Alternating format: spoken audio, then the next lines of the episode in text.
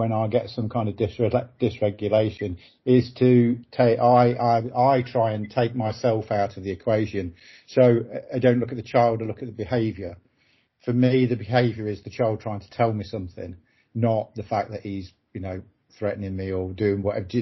That kind of, where you think, whoa, what's all that about? And you go, why did he do that to me? Take that, if you take yourself out of that and go, what is he trying to tell me? What have I done that's done that? What has he done that's, that's led to that? And then you get, all of a sudden you can get quite an insight into the child's behaviour. And once you've got that insight and that communication going, then things come reasonably quickly.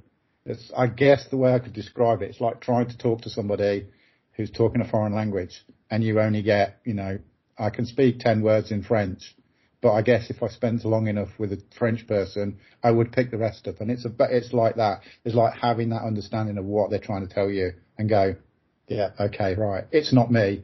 They just don't know how to, how to respond to you. So they do it with behavior. And I guess that's the, that's the, the best thing I would say.